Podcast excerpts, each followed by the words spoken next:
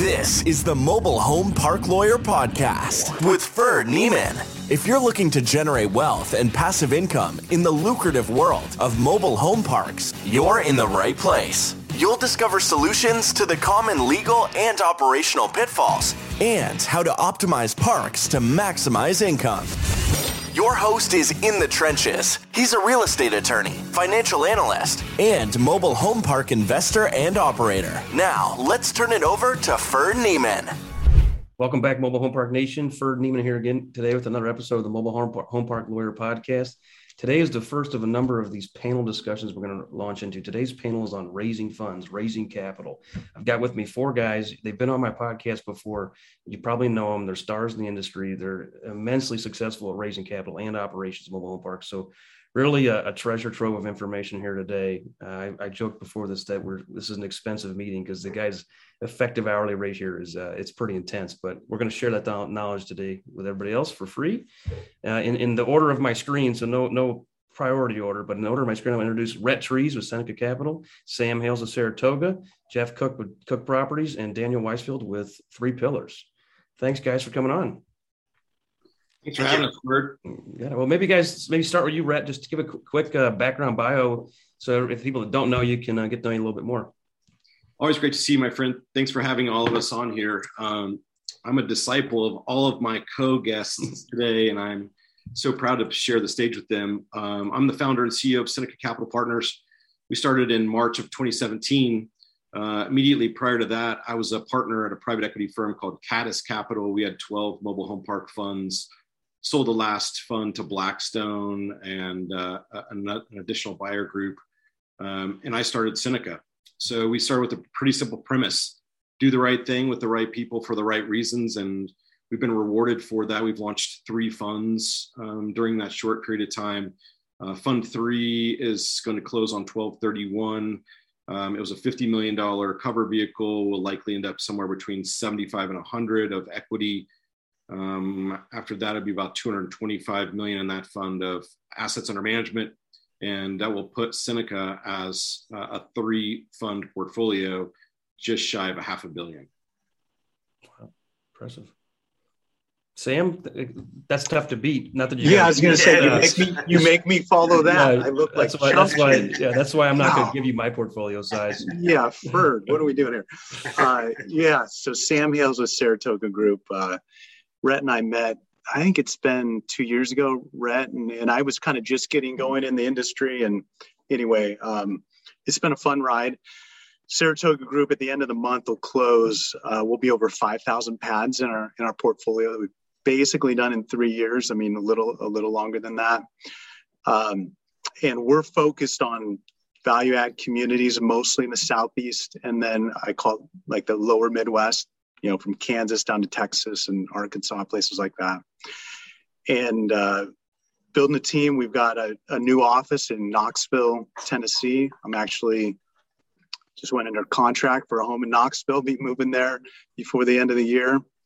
And um, yeah, just really happy to be on this panel and, and appreciate being part of this. Thanks, Sam. Jeff, how about you? Yeah, my name is uh, Jeff Cook. I'm the founder and CEO of uh, Cook Properties. And uh, Ferd, thanks for, having us all on. It is quite an honor to to be uh, on this discussion here with uh, with all you gentlemen. Um, I started off in, in real estate back in '97. Uh, bought my first mar- mobile home park in 2008. Um, started uh, raising money about five about five years ago. Um, just learned a lot from from the gentleman here on the on the discussion.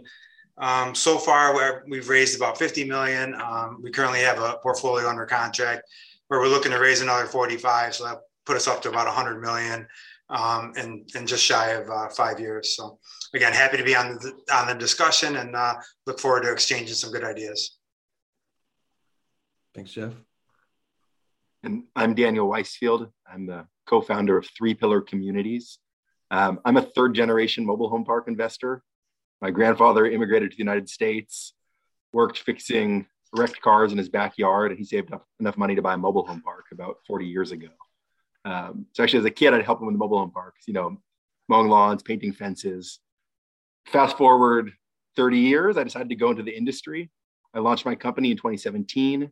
Um, you know, my family were mom and pop, so that I didn't learn a lot from them about things like capital raising or operations. I figured that out over the past four years, and we've grown now to around 4,000 pads in seven states, and we're vertically integrated with around 60 employees, creating value for our residents and our investors.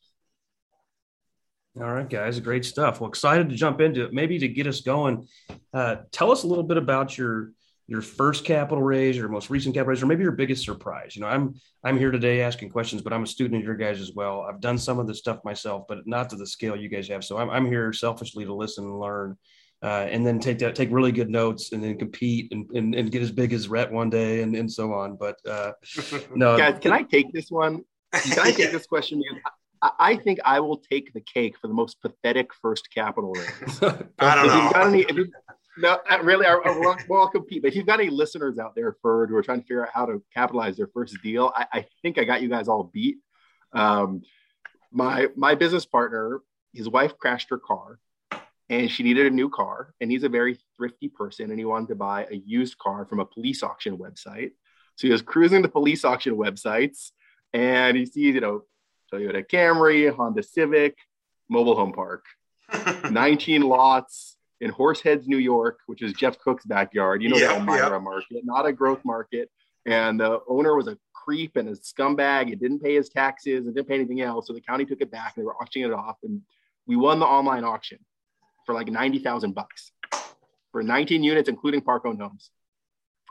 And we said, oh crap, we won the auction. Where are we going to get 90,000 bucks? We, had, we hadn't thought that far ahead. So where do you get 90,000 bucks when you're just starting out in business?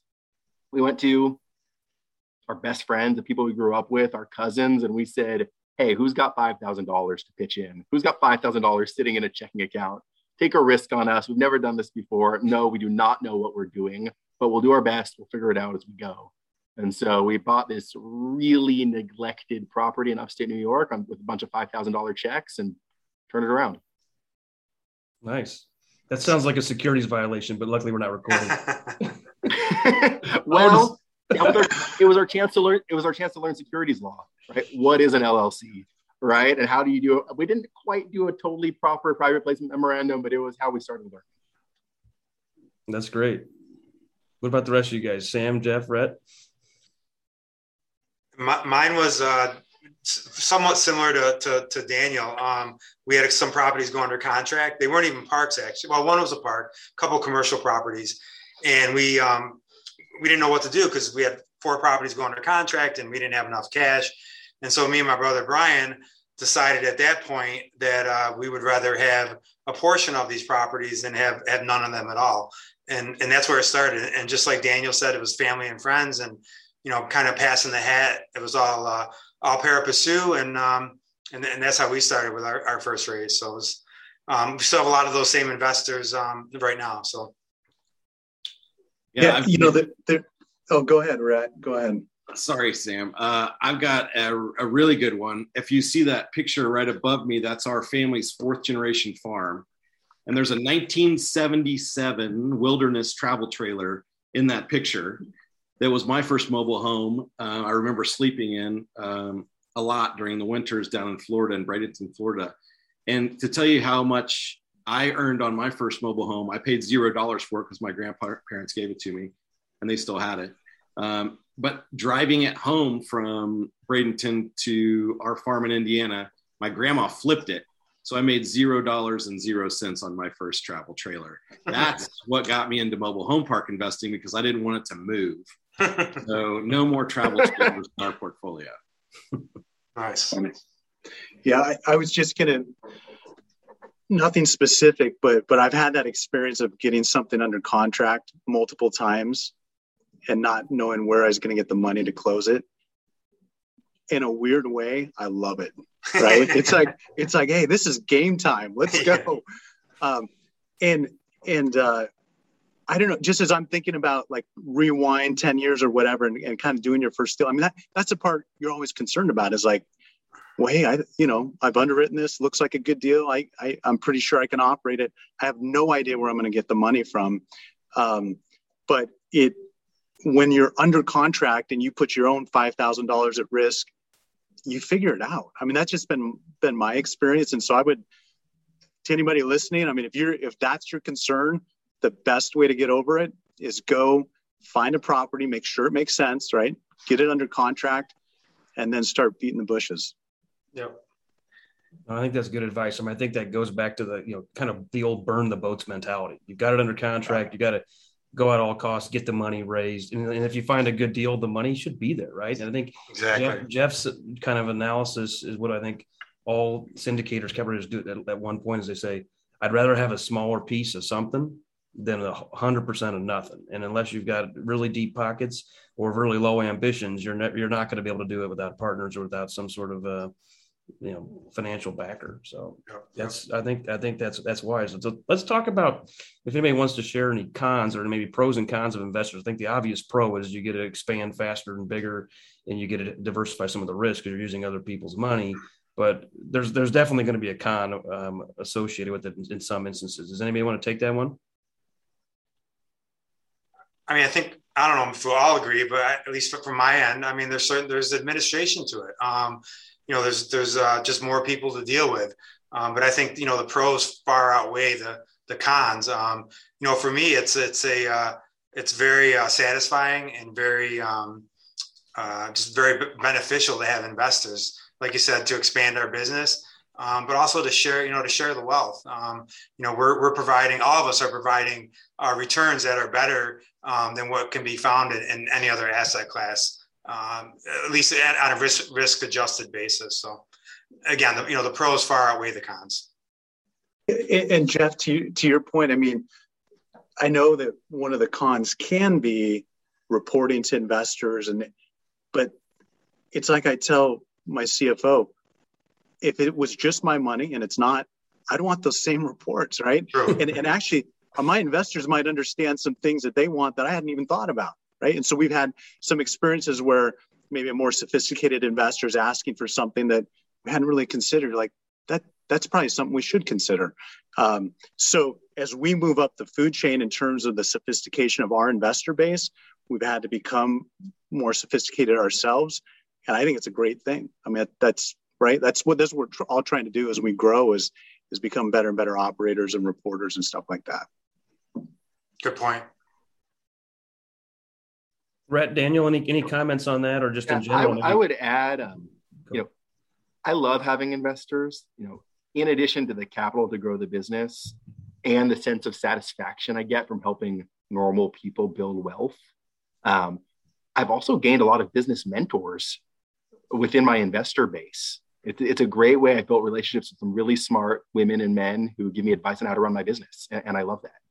Yeah. Um, and on the and I would just say on the on the con side, quickly, you know, you can run into problems with investors if your interests, your investors are not aligned, or if expectations are not aligned. And so I think we've done a lot of work upfront to make sure that our investors are aligned with our investment objectives and our timeline. We have a pretty unique model. We're evergreen. We have no plans to sell at any time. We have the prerogative as a GP to refinance or sell whenever we want, but we're not planning on it. We plan on a multi-decade hold and we make sure we bring in investors who are aligned with. I think so that's Rhett. I'd love to hear your, your perspective. Yeah, I agree, guys. But uh, I, the the thing I get questions about more than anything. So I was on a team that sold one eight hundred Pack Rat. It's the second largest mobile self storage company, the, the biggest competitor to Pods in two thousand nine. And I have the unique um, and untrammeled vision of knowing what it's like to be an investor with my family office and to be a sponsor, right? So I think of what I do every day as what would I want to invest in? And I think that everyone on this panel has done a fantastic job of that, of escalating the um, institutional perception of mobile home parks. Because when we all started, when I got in the business 2011, 2012, man, it was literally past the hat. And it was a bunch of guys that you'd want to drink a ton of beer with, but not much else and so, you know, I'm grateful to each of you for doing that. And I have people ask me more than not, like, why didn't you just do it with your own money? And that doesn't resonate with me at all because I'd be so bored and I'm an extrovert. I love people and I wouldn't have a platform. And for me to be on this panel with you guys today, you'd ask me, like, okay, well, you don't have any investors, so you're not very helpful. Um, and our investors span the gamut from Texas A&M Foundation, who's our anchor in fund two down to $100,000 for a friends and family investor. And we run that gamut in fund three from 100,000 to 19 million. So we've got every bit of investor group um, and you know kind of profile that you can imagine but that's the reason why i do it because i get up every morning and i have two goals provide the cleanest safest affordable housing to my tenants and to give two bucks back to uh, each of our investors for every dollar they gave us i mean it's a really simple life that i live because you can just break it down to that formula that's great stuff. Now, Rhett, you, you probably have more than the rest of us. You've had you've got you mentioned big foundations. That what is your what is your view on and maybe others too if you've dealt with this many small investors versus one big one. I know my, my first syndication it was it was only seven hundred fifty thousand. It was a single one off deal, but one group brought five hundred thousand. So that was they were a big player. Well, then I felt like well I I kind of owe them a little bit more. And I they gave them the same return pro rata, but they called, hey, our fund's being audited, so we need to get inside your fund, and I get, I'm now getting audited. Like, okay, I'll do it. I'm not hiding anything, but that was a lot more work for me that I didn't sign up for. But I'm like, what do I do? Tell this guy no, and that's going to really look like a red flag. So I had to answer to the bigger player in this example, where the other 250,000 were friends and family. I mean, I had guys I sent them 185 page PPM he just calls me and says, I'm not going to read this. Is this a good investment or not? And I was like, I'm kind of on the other side here. I'm your buddy. I'm your lawyer, or I'm a lawyer. I'm a GP on this. And I was like, I can't really answer that. He goes, Ferd, I'm not invested in the deal. I'm invested in you. And if you tell me it's a good deal, he goes, I'm gonna you got to come pick up the check because I want to look you in the eye when you tell me it's a good deal. And and he did. They gave me 50 grand. It was a big deal. And and it was that was the, the deal worked out really well. And we just refinanced it and gave him back uh, over 150. He was, it was 18 months later, so he was pumped. It was a really strong yield on that, but that deal he was he was the opposite of a big investor. But you know what? 50 was he'd never written a check that big, and he couldn't write one for 60 or for 100. So I, I I recognize the con of the small guy, but I also there's a you know many hands make light work, but at the same time somebody can stroke you a 19 million dollar check. It's it saves some phone calls. You know. Does it, what, are your, what are your guys' opinions on that? I mean, sure, all of us have had small and then large and perhaps extremely large um, investors. Jeff, Jeff I'd love to hear from you. Yeah, Jeff, you're in the middle of a big raise right now. I'm curious, what's your preference? Yeah, so we um, so we, we just started a raise for uh, a large portfolio we have under contract. We um, so we did bump our minimum to 250, 250,000 to try to encourage um, high uh, larger checks. Um, I'm not so sure if it's working or not. Uh, we do get people that ask us, you know, hey, you know, it's a 250 minimum, but can we come in lower? And you know, I tell everyone, well, let's you know take it case by case. Um, we also we started another offering at the same time with a fifty thousand dollar minimum, thinking that that would help to alleviate some of the uh, some of the people that didn't want to come in at the 250 level could come in at the at the 50 level. So I'm not sure. We're still trying to we're still trying to sort it out and still you know running through the raise. Um, but I mean, we we always have a 50 at a, as a minimum for any of our offerings. Uh, you know, we love our $50,000 invest, investors. We love our $5 million investors. Uh, oftentimes we've seen where our $50,000 investor is just trying to test the waters. And then on the next go around, they're at, they come in at 500. So, um, you know, we do try to treat everyone, uh, everyone the same. Thanks, Jeff. Sam, Daniel, you guys have a comment on that? Well, I, I, think we probably all have the experience if if the check's bigger, you know, the expectations are, and, and sometimes they're going to want maybe some control or whatever. Um, I know we we've had the experience recently of of you know maybe garnering a lot of interest from larger private equity groups and that sort of thing, and and it sounds great, right? I mean, the latest one was they want to give us 150 million dollars, and my first response was, I, I can't spend that. I mean, I don't have that pipeline. I've got a pipeline. I don't have that kind of a pipeline. and right. And then, and then in addition, then they're asking for all these other things, maybe including some control and that sort of thing. Um, so it, it seems to me like the sweet spot is kind of being in that hundred thousand, uh, you know, and may, maybe small family offices come in with, yeah. with a $5 million check or whatever, but and I think I'm hearing the same thing from Jeff and Rhett, and that that's been our experience. That that's been kind of a good place to play, and and we get we get you know sophisticated investors, but but they're not asking to to run our business for us. We, we feel like we're going to do a better job for everybody, if if we can run it the way that we know how to run it. So. Yeah, we have a unique perspective because we are a registered investment advisor. We're the only one that we know of in the sector, which brings an incredible amount of oversight, compliance, uh, and we're SEC registered. So uh, we have FINRA, the state of Colorado, SEC, and that's been a, a huge blessing for us because we can raise larger checks because of the alliance of interest um, that we have with our underlying clients, mainly family offices. Um, but everyone has to be a qualified client, which means that you have to have 2.1 million or 2.2 now in personal net worth, um, which brings the threshold up for our investors uh, much, much higher.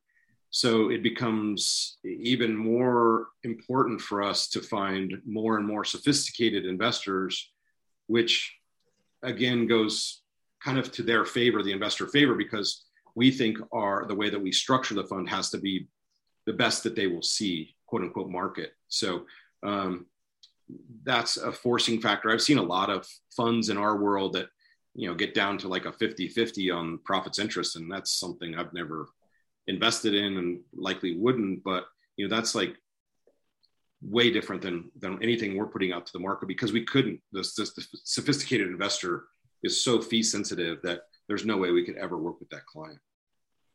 That's a Jeff or Rhett. I appreciate you, you, saying that. I mean, you obviously have a different, and I think we talked a little bit earlier, uh, maybe before the call, about what each of us have for differentiation. I think one thing to differentiate your group is that RIA and that that level of you know, just uh, you know panache of hey, we got this whole this whole system set up maybe for the others, what is something that you guys try to do to differentiate? You know, obviously, I know Jeff focused on New York State. You said the blue waters in New York State, something different than a lot of other investors. It's less competition there, and you you really mastered. I know Sam, you've moved more and more to your portfolio. You're moving your own family, right? You're moving more to the southeast, away from the West Coast. I know Daniel generally West Coast profile. Is is is geography the focus? Is it, um, you know, risk appetite? I know we've talked too about, um, we'll talk more about reporting and talk more about investor profile and yield. I mean, and Rhett just mentioned splits and, and fees and stuff.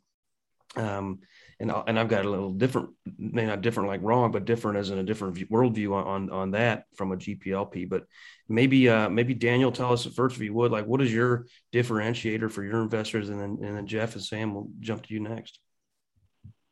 Sure. So first of all, um, like a lot of you guys, I see myself as a mission driven operator. And I think that's really important in this space because, as we all know, there are some questionable actors in this space. And for me, just like Rhett said, two part mission residents and investors. We got to do both. If I'm not doing both, I don't feel good about myself. So that, that's number one, that social mission. Um, number two, we pride ourselves on being nimble and creative and flexible and uh, assessing each deal on its merits, right? And being maybe a little more flexible with some of the bigger institutional guys. So we'll pay a premium for class A parks if we think the deal makes sense. And we buy a lot of kind of class B workforce product. And we buy some really rough class C parks and turn them around, right? On septic and well with gravel roads. So we kind of we play across that risk spectrum and we pride ourselves on being flexible in that way. Um, and thirdly, in terms of geography, we are focused on the Western US. Um, we have a park where manufactured homes routinely sell for $300,000 and up, right? No land underneath it. I'm talking about a 25 year old mobile home. Um, and we are, you know, uh, and we have other parks where mobile homes sell for 15,000, 20,000. That, that's the low end for us. Um, so we, we, we hope and we believe that we're operating in strong markets and therefore we're getting a fair risk adjusted return. And our IRRs probably are lower than some of the other guys on this call. And we feel fine about that. Yeah, great stuff. Jeff, Jeff, what about you? What's your key differentiator? Uh, we try to differentiate differentiate ourselves as um, being operators, mobile home park operators first, and, and syndicators second. Um, you know, we, you know, Brian and I, we started uh, uh, like Daniel, you know, mowing lawns, you know, getting underneath the houses, um, you know, working on the houses, hooking up water lines, uh, fixing things. Um, and you know, we we started syndicating uh, and uh, almost by mistake, you know, where we again, like I said earlier, where we had a few deals under contract and we wanted to to buy them, and we passed the hat to friends and family, and um, and we're able to raise the money, um, and then it's just continued to to escalate from there. Um, but again, you know, first and foremost, we're you know we, we think of ourselves and we act as operators. Um, and we, you know, we kind of like what Daniel said, you know, the mission driven business, you know, us is, is, you know, we, we want to do unto others as them unto us. Um, you know, we're strong, strong, firm believers in karma. And um, I think like Rhett said, we always try to just do the right thing. And, and when we do the right thing, um, things always work out for the best. So. Awesome. Ferd, can I jump in real quick? Yeah, go ahead, Sam. Yeah. So I, would say a lot of ways we're probably similar to three pillars. Uh, Daniel and Joel and, and our team have spent a lot of time on the phone, kind of going over stuff, and they're kind of doing the same thing on the West Coast that we're doing in the Southeast. So we're passing deals back and forth all the time. Um, so that's one thing. Like we we kind of identified early on after looking at some data with regards to the Southeast in terms of you know standard metrics like three bedroom rents um, median income, all that sort of stuff. If I look at Grand Rapids, Michigan versus Greenville, South Carolina, all those metrics are pretty much the same, except at least when we were looking at the data, it was over $500 a month for a lot rent in Grand Rapids, and it was less than half of that in Greenville, South Carolina. I'd rather be in Greenville, South Carolina. There's there's more net migration and and, and all those sorts of things. So so we really really like the Southeast um, you know, from the Carolinas, Alabama, Tennessee, um, Georgia, northern half of Florida. Um, I think though probably for us, the thing that's been the biggest differentiator and and really as I as I reflect back, like I don't think we would have raised nearly as much money if we hadn't have chosen to go into opportunity zones. So we have uh, a, a, fund now. Uh, we're, we're about to close it, but target raise was 30 million. We'll probably close it about 40 million. It's an opportunity zone fund, so we're only buying mobile home parks in, in OZs, but it's created a lot of synergy for us in terms of investors coming into that fund and then and then wanting to kind of do other uh, just standard mobile home park investment with us and and along with that i mean i tell everybody every mobile home park at least the kind we buy should be in an opportunity zone, right? I mean, these are the people that need and the communities that need the investment.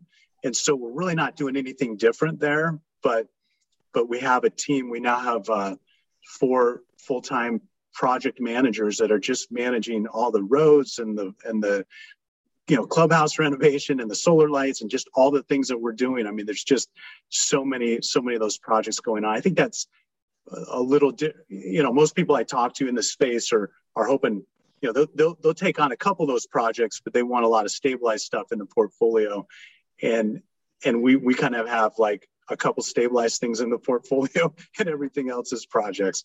Um, so we're we're pretty heavy there. Thanks, Sam. I, appreciate that. That's good. And I know you guys that that OZ fund that was a great idea, right? It, it brought money in, and you did differentiate yourself. That's why I first ran into you and your brother that you guys are doing OZ stuff, and we, we talked about that a, a while back. That's great. One other thing that you know we talked about how to differentiate from a pro and how to you know, do some reporting and then uh, interest aligns. I want to talk about fees and stuff too.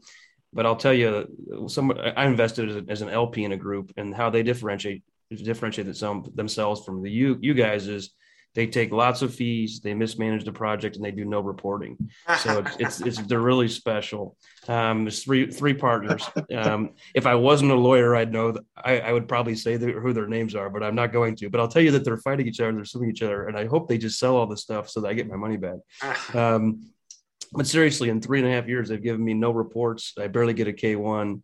They violate loan covenants. They violate SEC regulations. They violate tax regulations my interest is like $65,000. So it's not enough for me to sue and fight the fight the fight. But somebody else um, who's a judge is suing them because she has a lot more money in the deal. So I'm, I'm, I'm kind of riding the coattails of another, of another lawyer fighting the fight, but I'm curious for you guys. Um, and because of that story, um, which, you know, when I started syndicating about three and a half years ago, uh, I decided I was doing monthly reporting well, you know, profit and loss, balance sheet, trial balance, rent roll, site map, narrative.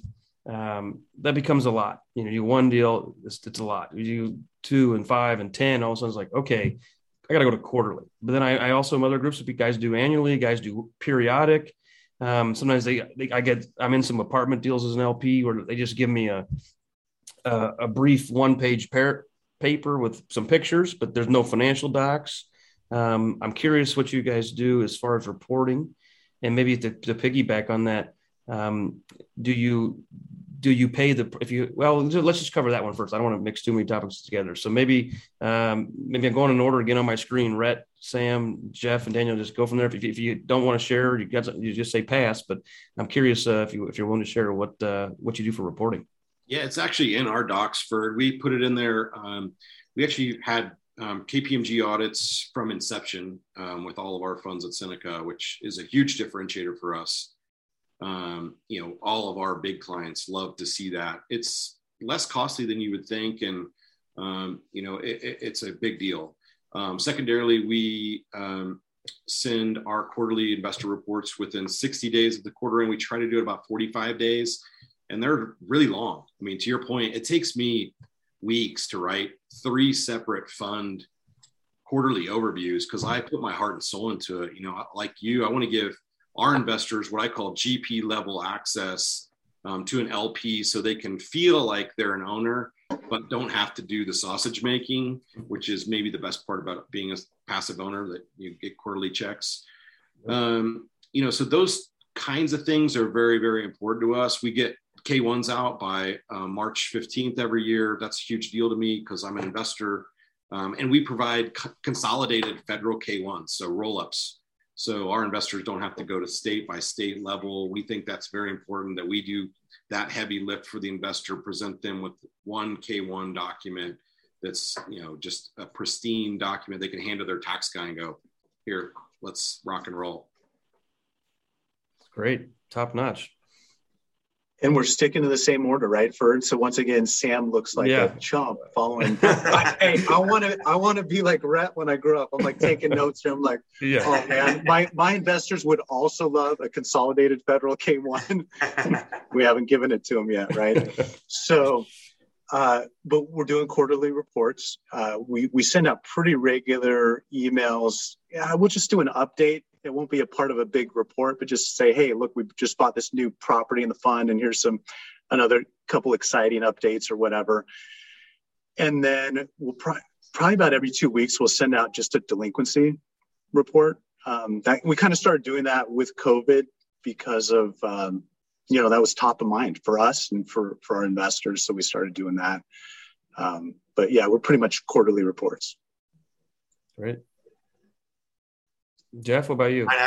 Uh, same thing. We're quarterly quarterly reports. Um, we are, you know, as our um, I think Sam may have mentioned it earlier. As our as our level of investor, um, their sophistication has increased. We, we've had to keep pace. Uh, so right now we do a, a one page uh, a one page uh, email report um, on a quarterly basis. Uh, we are looking to uh, upgrade that, and again, you know, keep keep pace with our the level of sophistication of our investors. Uh, we are actually rolling out our uh, an, an, investor portal, uh, which we have promised our investors to have in place by the end of the year. And uh, thanks to you guys, we uh, we decided to go with Juniper Square. Um, again, it was certainly not the cheapest, but um, it's certainly the best. So we're we're happy with that. We're excited about that. Um, again, which will also help with our, our level of sophistication. So. Um, transparency, you know, I think as as as as uh, Sam and, uh, and Rhett have mentioned, and I'm sure Daniel's going to say something similar. Um, tra- transparency is the best way to go in communication with with investors. Um, I like uh, Sam the the delinquency uh, report. Uh, we haven't done that unless asked, but that's a interesting uh, concept and something that would provide a lot of security and a lot of transparency to the investor. So good idea. We also do quarterly reports, and the one thing I'd add here is um, how much like Rhett I enjoy sitting and writing the quarterly property narratives. You know, we're sending a P&L and a balance sheet and distributions report, but we're also sending a detailed narrative about what's going on at the property. Um, that's really the time each quarter when I, at my levels over the company, am, am, most focused on property performance. It's a really good quarterly cadence for checking in with my operations team and making sure we're hitting the business plan. And um, I always push my team to say, hey, what's the headline here? Right? What's the upshot? Tell me in 10, 10 words or less. What's what's the real story of this property for this quarter? Um, and so I, I spend a lot of time kind of with them writing the headline, and that's something that I think I bring the owner's view to do from property by property every quarter. No, that's great to hear. Um, I feel the same way as you, Daniel. It's, it's, really just a good time to focus in and, and, get your hands on the property and make sure you can articulate it. And as a couple others meant, bring GP level info to the LPs, and then you know they'll appreciate that. Um, one thing as as GPs, you know, we, we I think we all agree that that, that you know dual mission of maximum return for the investors and maximum housing option for the customer the clients the, the residents. We can all agree on that but if we if we have our conflict of interest hat on it's it's how much are we getting paid versus the lps right? We, we're supposed to get paid. We provide value in the markets. We provide service. So i'm curious if you guys can talk about uh, what fees are typical in your funds and then and then also has that changed over time? Like i mean many people the first deal maybe there's not even fees it's just hey i'll kick in some money you kick in some money we'll split up the interest. And then maybe then, then there's the one-off syndication of his property a here's the here's the preferred return or here's the management fee or here's the asset management fee or here's the gp split the lp split. Sometimes there's hurdles whether it's based on cash flow or internal rate of return. And then i know some of you have you know open funds or even blind funds or send me money and that's and then it's that presumably is a little bit different of a fee structure than the first deal when we're passing the hat. So maybe you go if we don't have to if, if you guys uh everybody doesn't have to share if they don't want to but maybe maybe daniel start with you if you want to answer that question and then we kind of go in reverse order from the last one. Yeah i'm happy Sam, to I'll uh, open the kimono for sure. Um but we you know rhett said you know he'd never think of going for a 50% promote. Most of our deals are 50% promote over a cash flow based pref ranging from 5% to 7%, depending on the risk profile of the deal. Um, and I am proud to say that I have some highly sophisticated real estate investors who invest with me on those terms, right? So my biggest investors are people who made a lot of money in high rise development and whatnot, and they see me as an expert mobile home park operator and they entrust me with their money and they're happy with the returns. Um, I will also say this has a lot to do with what size check you're going for and how much control you want to have over your business. Um, you know, as we've grown and kind of climbing up the food chain, you know, I, I see some, you know, $50 million assets I'd love to bid on. And I can't really go, Rhett. I'm sure I've tried to bid against you on some of those assets. And I can't show up credibly at the table saying, oh, well, I'm going to go syndicate the money. You got to have your big capital partner if you're going to compete on those deals. And so we've, we've talked to a lot of institutions and big funds, and it honestly feels like a different business. Like we've got our syndication business, it's great. And going to do that feels like a different business line with a different set of terms and a really different long term economics. And we just have not decided to go that route yet. Thanks for sharing, Daniel. Jeff, Sam, you, here? you guys want to go next? Yeah, I'll, I'll jump in, Jeff. So, to, to Daniel's point, um, there's a scarcity problem in the market, right? So so there's like the sort of deals, and, and again, I'm probably most familiar with what Daniel does because it's somewhat similar to what we do, just kind of different parts of the country. They do more stabilized than we do, but there's it's hard to find these deals. Like that is the hardest part of the business, right? And so for for us, we kind of look at it and say, well, we work really, really hard on our pipeline and every one of those deals is valuable. Um, and and because of that, we'd rather do less deals, but make sure that you know they're meeting our thresholds for for return. And and we're the same way. We I mean we have two hurdles, but you know we're getting to a 50-50 split. That's that's our whole goal. Um, and and it means we're probably doing smaller deal sizes, and then there's way more work, and and there's there's more infill and all this sort of stuff but that's kind of where we see the value. And and like i said there, it's hard to find those. Um, but but part of that is we feel like as we all know there's, there's been so much cap rate compression in our space. I mean not just our space but our space probably more than any other space um, even throughout covid. And and what that means is that that value add opportunity it might cost a little more now but on the back end, when it's stabilized, it's worth so much more than it was three years ago. Um, and so, so we're, we really like kind of going after that space. I mean, our average deal is probably, you know, $2 million or something like that. And so we have a lot of those deals and we're buying them one at a time for the most part. Um, but, uh, but because of that and because it's so hard to source them, we're, we're, you know, yeah, we're, we're doing like a 50, 50 split over, over our pref. Now I'm interested too. Do you guys charge it? Do you pay a different pref based on contribution limit? I just looked at one the other day where it was, I think it was a six pref at fifty thousand, a seven pref if you pay two fifty, and an eight pref if you pay a million. Um, it didn't really change the back end, so it didn't motivate me to go from fifty to two fifty. I was like, well, I'll just put in fifty because there was no there was no particular upside because it was all based on a higher expected IRR on the back end. Um, I'm interested in that too. And maybe Jeff, do do you, I'll let you address that one. Do you pay a different preferred return based on the contribution level? And then did, did your, just in general, how do you, how do you guys share the fee split or how do you, you know, balance those interests of LPGP? Yeah, so on our last fund that we just closed, we were at a 80-20 split, um, 80 to the LP, 20 to us, um, 8% pref. We felt we had to be aggressive because that was our first big raise. Um, it, was, it, was, a for 65 million in assets, you know, uh, 26 million dollar raise. So we wanted to make sure that we we were able to raise um, raise the money and, and close the fund, um, which we did. Um, so we're, we're, happy with that. Uh, on the current offering, we um, did get a, a, touch more aggressive. We're uh, offering a 70-30 split with a, a 7% uh, preferred return. Um, I'm always happy to talk about uh, you know higher returns for for larger checks. You know, I think you know with volume comes comes benefits. I mean, let's let's face it. That's that's the uh, you know the facts the facts of life and, and reality in, in, in the business world. Um, but yeah, so we have to uh, you know being in New York State, you know we we feel we have to be a little bit more aggressive on our splits um, to incent people to come to New York. Um, you know, we, you know, Brian, my brother, myself, we are uh, we're, we're experts in mobile home parks um, in New York State. You know, we've we grew up here. We were very familiar with the business climate. We're very familiar with the, the legislative uh, climate.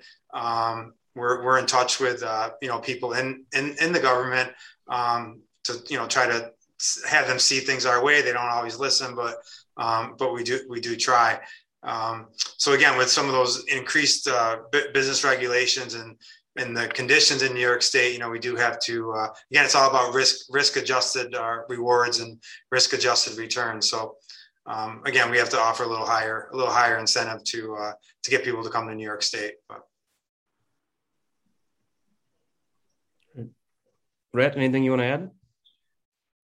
Um, well, with my sponsor hat on, you know, I tell people they can look at um, our investment docs because I think they're really clean from a waterfall perspective, it's only three a three step waterfall, which I love as an investor. And if I put my investor hat on as a family office investor, you know, when I start to see waterfalls that are, you know, five steps long based on a 10 pref, you know, 15 IRR, and then these waterfalls, it, it's complicated for no reason other than the GP trying to be um, you know get into the pref faster which you know is great. I mean we should all be rewarded for our hard work. I think to daniel's point you know i i wouldn't as an investor i wouldn't invest in a 50-50 with somebody who i didn't know and trust and that i didn't think was going to add value. It's obvious that daniel's crushing it out there. He's adding a ton of value and the markets that he's participating in have a significant amount of lift both he and sam. Um, and so if that, that makes that investment decision much easier because they have this future um, you know stair step with their investment thesis. And when you start to pull supplementals and you return capital you know that's that, that can be a compelling uh, investment opportunity. You know for me as an investor in the space though um, i really like clean waterfalls. I think it's the best thing any of us can do. And i really like when everyone is pari um, and so we try to do the same because when I when I'm investing in a firm or with someone to to your earlier point, I invest in both the jockey and the horse, right? And they both have to be really good for me to invest in them. And when I see somebody else getting a pref different than mine for their call it institutional investor status, um, it doesn't feel right to me as an investor. And I don't know why. I've never been able to put my finger on it. But you know, I just like when everyone's pari passu, we're all going down the same path. Everybody knows the clear direction, the thematic approach that we're after, and how to get to the end goal line, which is for everyone to de-risk any investment and to make as much money as possible in the delta. Well, thanks, Rhett. That's interesting perspective. I, I, can I can definitely see where you're coming from there. As an investor, you don't like seeing somebody else get additional money, additional pref, even though you recognize, as Jeff said, that, look, money talks, and the million's bigger than fifty, but um, fifty may be a lot to the, somebody, and a million's not to somebody else. But so I'm I'm just curious on yours. Um, if I'm to invest a hundred thousand in your fund, or if your minimum is two fifty, if I'm to invest two fifty in your fund, how do you reward or penalize, or maybe there isn't any timing, and maybe you're only open and closed for such a small window that everybody's in at the same time. Um, but also, but if not, and there's a two three year window of raising capital, presumably the person in, at day one had less optics to look at the deal flow and to look at the portfolio than the person that comes in day 365 can already see how the fund performance is is behaving. Do you have any sort of timeline uh, differentiation as far as penalties or rewards for those those two hypothetical investors? We don't personally um, because our fundraising windows are so short. So first first close to last close for us is typically you know was a couple of months in our last fund and maybe I don't know less than six months in this fund likely. So you know we don't we don't treat anyone differently no matter when they come in. Their preferred return starts on their particular closing tranche. So to us, yeah. that's in their benefit to get in faster if they choose to at first closing or shortly thereafter. It's in their benefit to do so. But otherwise, you know, we we treat everyone pari passu period. And, and, and Ferd, I know you're supposed to be asking the questions, but I'm Rhett. Can I ask you another question on that? Cause I'm real curious how you guys do this. Um, it's just we have we we've taught the market that we're perpetual. We perpetually acquire, we perpetu- perpetually dispose, we perpetually fundraise. So when one fund is out of out of equity, um, the next fund launches immediately prior to that. Yeah. And you know, we just raise so quickly. We're we're so blessed with investors that have been with us a long time. Um, you know, people in the industry, um, new investors that have heard about us through various different ways. Um, but we don't solicit. We don't go out and traditionally fundraise. So it's the biggest blessing of the firm is the fact that you know, we have this ability to open a fund and for it to be um, almost fulfilled nearly immediately and not have to continually fundraise. And then we do a final close and we encourage everyone to stay in tune and to learn about everything that we're doing in hopes that when we launch the next fund, um, they'll be able to participate in the short window that it's open. Yeah. Cool. Yeah, we could, we kind of do the same thing. I mean, we ours usually takes about 12 months to fundraise. We try to keep it under 12, and we just prep starts as soon as the money hits the account. Uh, but yeah, we don't mark up the assets for later investors or anything like that. I know a lot of people do. It, it, to me, it's a little complicated. It sounds like we kind of feel the same way. Like we try to keep it simple, right? Because it's like if it's too complicated, that's just like there's friction there. Like you could like turn into an argument or whatever. We're just not interested in that. Um, but and, and in your case, you guys, Rhett, I mean, you're going to be holding these for a few years and then and then liquidating the fund. Is that is that the idea? We've been pretty vocal from day one about launching five funds in five years and selling them simultaneously to a single buyer.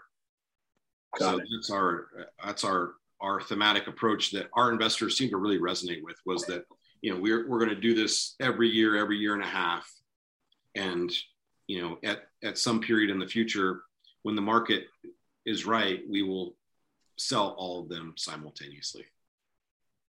Yeah, yeah, make, makes sense. Because because Daniel, I mean, you guys are kind of doing evergreen, right?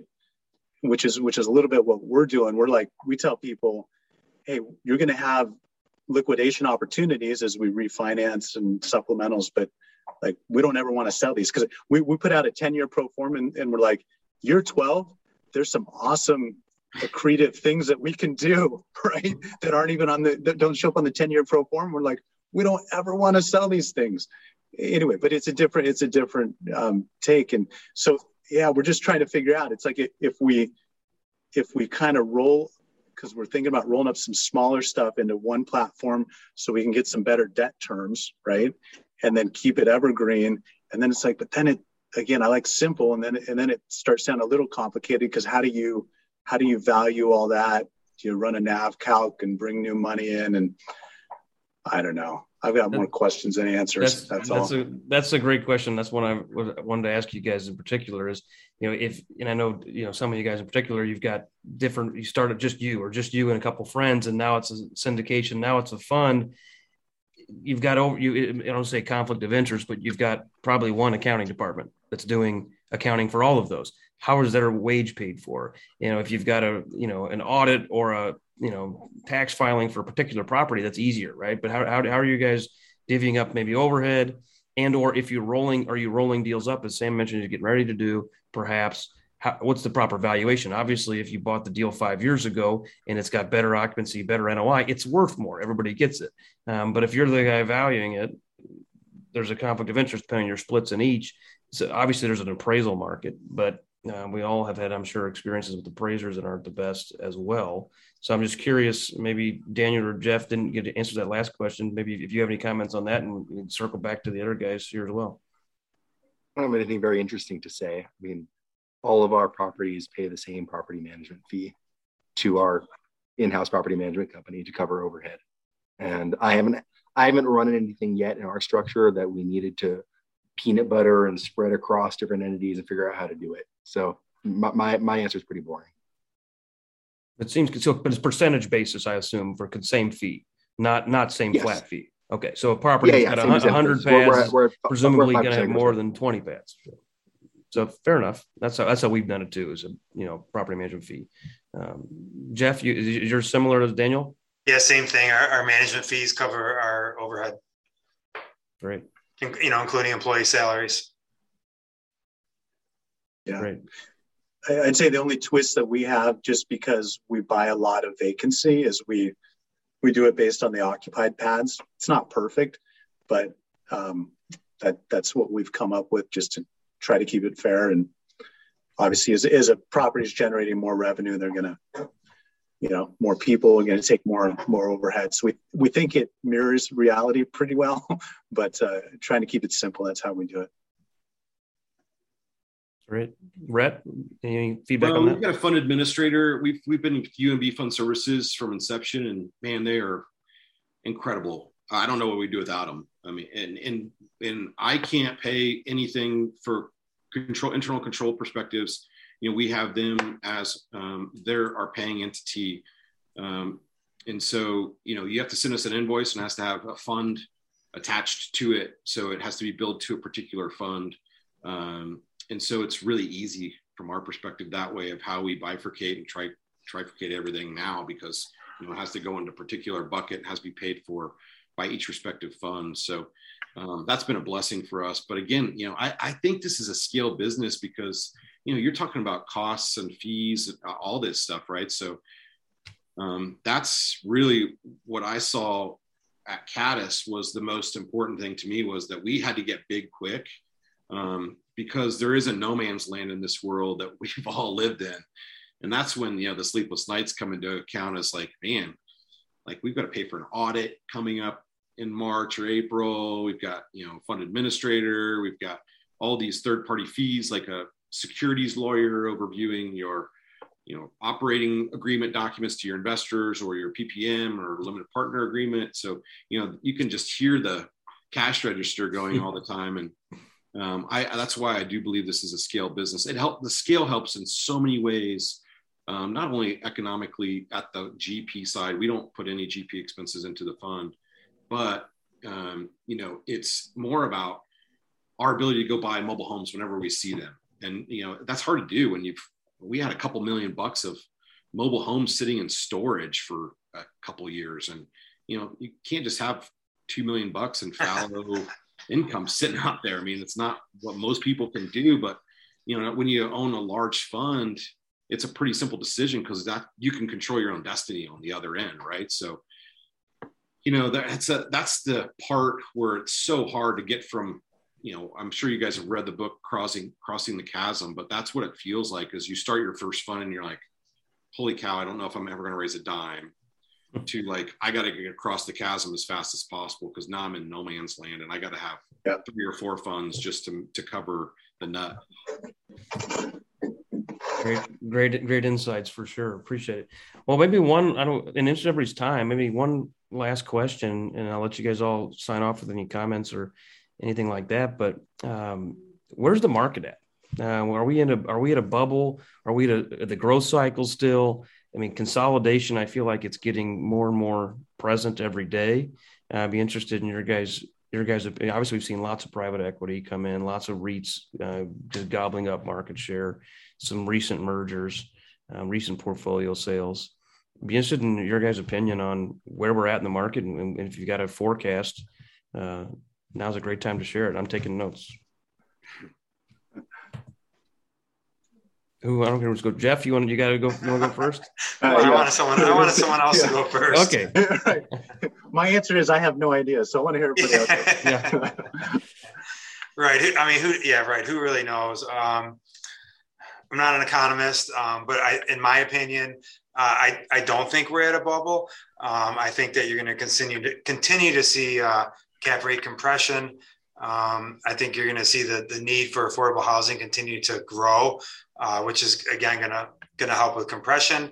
I think there's going to be uh, fewer and fewer places to place money.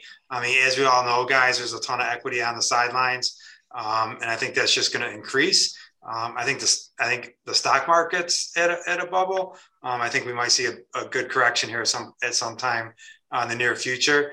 Um, but as far as affordable housing and mobile home parks, um, I still think there's a lot of growth left. Um, I think we're gonna we're gonna start seeing some growth in new mobile home parks. Um, as you know, as we all know, there's been very few built in the past five years. I think we're gonna start seeing that change. Um, again, as the need for affordable quality housing continues to rise. Um, you know, just here in our Rochester area, the upstate New York area, we no you can't build a brand new stick stick built house for um, under 250 300000 dollars and it, as we all know, we can we can cite a brand new a brand new home, mobile home for you know fifty to seventy thousand dollars. That's very nice and and brand new and Energy Star. So I still think there's a lot of room left on on the runway for sure. Thanks, Jeff. And by the way, you sound like an economist who's an expert in this field. So that was good. I appreciate. I was, I think you just wrote, you just read my script right there. That was, that was I don't, I don't disagree with Jeff. Who, who disagrees with, who disagrees with him or can, or can supplement that? Well, I don't disagree with them. I, I agree with them a thousand percent. You know, I, I I'm a stoic, right? So my whole principle is to control the controllables. And so when, when the pandemic hit, I flew home from a family office conference in Scottsdale on March 12th, and I, I told my head of asset management I want a daily stress test between here and the end of the pandemic about collections. And so when May 5th collections came in, and I went, holy cow, we are as mo- the most occupied. we've sold more homes than we've ever sold. I got an RV and I went around the country, and you guys know all that story. And I bought seven parks that would never have been open to us if I wouldn't have hustled and eh, not let fear drive my decision making. For me, that's an important aspect of my daily existence. But that was my that was my movement during that time period. And then you overlay that with the top down perspective that that we're the lowest common denominator for affordable housing in the country, best country in the world, period. And there's 62 million people that need our product that don't have access to it. So the more supply I can add to the market, the better off I'm going to be um, as an investor, as a community operator, as someone who can give back to their tenants by investing in the community. They've given more to me by their lift. And here's something I promise my tenants too is I'm going to invest in this community and your home, which is your most valuable asset on your personal balance sheet, is going to be worth more money when I get done with this community than it was when I bought it. And that's my promise to my tenant too, because if they ever go to sell it, it's not going to move. We all know that. But they're going to sell it in place and they're going to sell it for more than they bought it for. That's something that is going to happen. And so if you overlay that then with the bottoms up perspective of micro markets that we all kind of love, right? Those 24 hour cities where population growth, income growth, the dislocation of the ELI index, all those things are working for you. It's really a, a, a, peace of mind that you and your investors can have, and you can sleep well at night knowing that you're doing the right thing for a society and you're adding supply, but B, it's an investment that you know is going to be pretty recession resistant at the end of the day. And and I, have been through a lot of stuff in this business, mobile home parks especially, and man, it just proves again and again and again that it's so resilient because of all those factors that I just mentioned. For I, I'll add, look, yeah. Sorry, oh, go go ahead. No, no, Daniel, go ahead. I was going to say, look, we're all we're all cheerleaders for our sector. So let, let me say something a little contrarian here, although I have to I had to scratch my head to think of it. Um, like I believe there is massive demand for our product type, and our parks will stay full. Our tenants will continue to pay rent, and NOI will continue to grow. I see a ton of runway on rents, that's for sure. Uh, you know, in most of our markets, rent is a third of comp- of apartment rents. There's no reason it should be. Um, so I'm bullish on the asset class. That said, are we in a bubble? Heck yeah. By historical by historic standards, right? I mean, the fact that we're looking at crappy class B parks in B minus markets and they're trading at four caps and sub four caps, that sounds like a bubble to me, right? But but but I think what it means is it's a bubble by our historic lens. But if we look forward, as people are invested in this asset class long term, I think the market will adjust and I believe investors will start expecting single digit IRRs in this asset class. And, though, and I, I believe the market will say that is a fair risk adjusted return when you look at how well these assets have behaved over time and will continue to behave. That, that's my view. Yeah, I disagree though because I think you're rewarded for the hustle, and I know that you're out doing this, dude. And I know you, everybody on this call is doing it because I watch Sam do it all day, and Jeff's, you know, Mr. New York. He owns the entire state now. the fact that you know, if you want to sit around and wait on the brokerage community to, to, what I call toss a deal over the fence, right? Then A, you're going to be extremely bored, and B, you're never going to buy anything because it's at a four cap. And if I'm a broker today, it's the the easiest thing I can do is list any mobile home park for a four cap and think I'm going to sell it because they probably will. There's somebody out there like likely going to buy it. Where we've seen a ton of success is our creativity and our ability to utilize bird dogs and others who are out there shaking the trees for us on our behalf only and you know hustling i mean we're just we're out there doing the things that people don't want to do we're on site 48 hours after we get a deal and you know nobody else wants to do that. My wife hates me for it and never see my kids but it's where we're at in the market. So yeah i'd love to go. I don't I, we're bubble but we just you know we're seeing seven cap deals out there that are deals that we've found just because the mom and pop don't know. If you don't know that's where the void is in this market right now is if you're not sophisticated which you know unfortunately a lot of mom and pops aren't. And i've talking to a seller we're buying in wisconsin from this morning. He's like you know what? I love about what you're doing is you're bringing energy to my community and you have these creative ideas that i never would have thought of and i wouldn't have been invested in because i'm mom and pop and i was living off the cash flow. So i think though that's where the kind of delta money in the middle is right now is the hustle but then the creativity and then bringing the new homes in, which is something we're all going to struggle with for the next year, year and a half, is just the the amount, the supply of homes that we're going to find for infill value add. Yeah. Rhett, my rebuttal. Rhett. Don't you think though that you know probably seventy five percent of the deal volume is those hustle deals, um, but probably I don't know. I guess seventy percent of the the market cap or the dollar volume of deals, institutional deals that are probably less value add and trading closer to that four cap range. Well, I, I, think, I think from a, from a dollar perspective, of the market, you know, I think ninety percent yeah. of the market is you know the, the broker throw a deal over the fence. I mean, we just walked from a deal that I loved, man. I went up there before it even came out. Broker gave us a heads up. It's a broker we really work with closely, and said, I'm going to give you like a heads up. You can take it off the market. Flew up to Wisconsin on a moment's notice, like literally eight hours notice, and couldn't get to the number that the seller wanted because the broker had whispered in their ear, you know, here's the number. Yeah. And it sold for a million over what we rode against in wow. a tertiary town in Wisconsin that that beautiful park, 1990s vintage, gorgeous. One of the prettiest parks I've seen in a long time. But I'm not going to go there, um, you know, because I'm not going to compete against myself and the model is a model. I mean, I'm data driven guys. I think we all are on this phone call. Like I told the broker, like flat out in an email, like we'll buy it when whoever buys it goes bankrupt because that's what's going to happen. Exactly. So, yeah. Yeah. No, no. And that's, that's what I was going to say, Rhett, is the, the concern that I have kind of to Daniel's point a little bit as well. I think you guys are both saying this, but we're seeing there's non-operational money, right? That's coming into the business chasing operational deals, right? So so there was a portfolio that we looked. You guys might have seen it. It was in Atlanta. It was kind of some rougher markets, but hey, it's the Atlanta MSA, and we we know that MSA really well, and and we we knew these parks. In fact, YES Communities used to own some of them. I called Steve Schaub and I'm like, hey, I'm here on this park, and he's like, don't don't walk, run. he's like, we own these. He's like, and he started telling me this story about like their guards riding uh, little little golf carts around and getting shot at and all this stuff. Oh my and God. I'm like, and I'm like, like we underwrote the deal and we're like, we're like, we know we need to be aggressive on this, but just it re- there was some upside and we're like, we, I think our number came in at 70 and it went for over 100 million. Wow. I mean, uh, we weren't even close, right?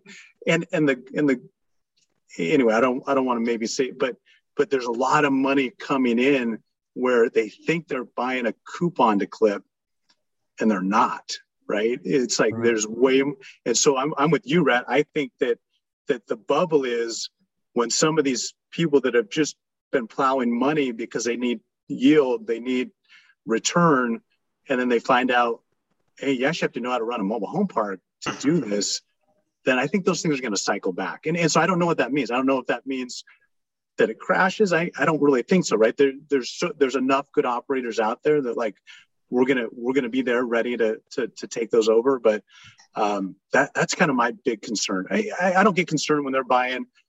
You know, Blackstone's buying the real nice park down in Phoenix and, and paying a three cap or whatever. I'm like, they're getting what they're paying for and and and they're they're to do fine right over time because they have super cheap capital but when they're buying stuff that actually needs to be operated like workforce housing and they don't know that um, that's to be a problem there's a there's a lot of wisdom there in those comments i want to tie that together because i mean i said i agree with what jeff said and i and i do but i think I agree with something all of you guys said. I mean, Daniel said, "Are we at a bubble?" Well, I think it depends on what's the definition of bubble. I think we all agree that we're not at a bubble, meaning it's going to burst to nothing but are we at a are we at a bubble as far as premium pricing for the risk adjusted return? And what Sam's talking about there at the Phoenix deal, that's a fair price for a A plus community that's stable, that's going to just coupon clip.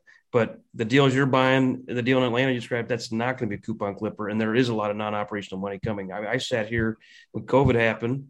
Uh, I saw pricing go through the roof, and I jokingly said to my team, I said, "I'm looking to buy a can of Coke with a couple dents in it it's worth a buck. I'm looking to buy it for 80 cents and fix it up and sell for a dollar ten one day. But there are guys that are so thirsty to get in this space, they're going to pay two bucks for a can of Coke just for the privilege of taking a sip. And I said, I'm not, I'm just, I told my dad the same thing just said. I said, we're not going to buy a deal for two or three years. When these guys go belly up, then we'll maybe buy it. I said, well, what am I'm going to do, I might as well practice law. So I said, I might as well throw a podcast. I hadn't practiced law in three years. I might as well, go, might as well throw a podcast up, see if I can get some clients while I wait for these guys to go belly up. Well, then it, it ended up having a, sick, it ended up working both ways, I guess. And we bought seven or eight deals this year because we were able to find that unturned, uh, that stone that went unturned. But stuff on stuff on the market, stuff that's call for offers, I just delete it. I'm, I'm not going to win the beauty pageant with guys. And I've got a client that's got a $500 million line at JP Morgan and he's buying stuff. And I'm like, that's 20 minutes from my house. I would pay a premium for that. I'm at half. Yeah. Half of what you're, but it, but it's yeah. but again, he is a different investor profile, different investor yield. He's not necessarily crazy. It's, a, you know, you may drive a half a million dollar car. It's right for you. I may drive a five thousand dollar car. It's right for me. Right. It's what are you? What are your investment goals? What is your yield? How do you deliver to those investors? How do you deal those clients? And then you know what kind of adventure do you want, so to speak? You want the deal that's got a lot of hair on it, or do you want the deal that is is coupon clipper and you can scale that way? So um, probably no wrong answer there. Um, I think we all can agree on a lot of these the ethos that we put into our operations. Um, I've really enjoyed spending this time with you guys. Does anybody have any closing comments before we jump? I've taken too much of your time. Please don't send an invoice. Uh, but this has been fun. Hey, hey, for we're worried about you sending us an invoice. well, yeah, I'll give we, you guys each uh, an inter- introductory rate here. You're, uh, you're, the attorney. We don't even know how to send them, man. Come on. Uh, no, thanks a lot for it. This was great. I really enjoyed it. Yeah, it was awesome. Yeah, I think if there are listeners out there, Ferd, um, they'll do themselves a favor if they um, call any of the other guys on this um, webcast and, and bend their ear because they're some of the, the most important people I've ever met in this industry, and they're the smartest. Um, and so, you know, do do yourself a favor, give them a call, learn about what they're doing and how they're doing it because they're great guys and people that I look up to and, and are doing wonderful things for our industry, which is most important. Couldn't agree more, Brad. Yeah. Appreciate it, guys. Thanks, Thanks, guys. everybody. All right. Bye now. Thanks, everybody. Talk soon. Cheers. You've been listening to the Mobile Home Park Lawyer Podcast with Ferd Niemann. Ready to learn more? Go to www.themobilehomelawyer.com for free resources and materials to help you succeed. If you love the podcast, go to Apple Podcasts, give us your review, and subscribe today. Thank you for listening. Neither the Supreme Court of Missouri nor the Missouri Bar reviews nor approves certifying organizations or specialist designations. The choice of a lawyer is an important decision and should not be based solely upon advertisements.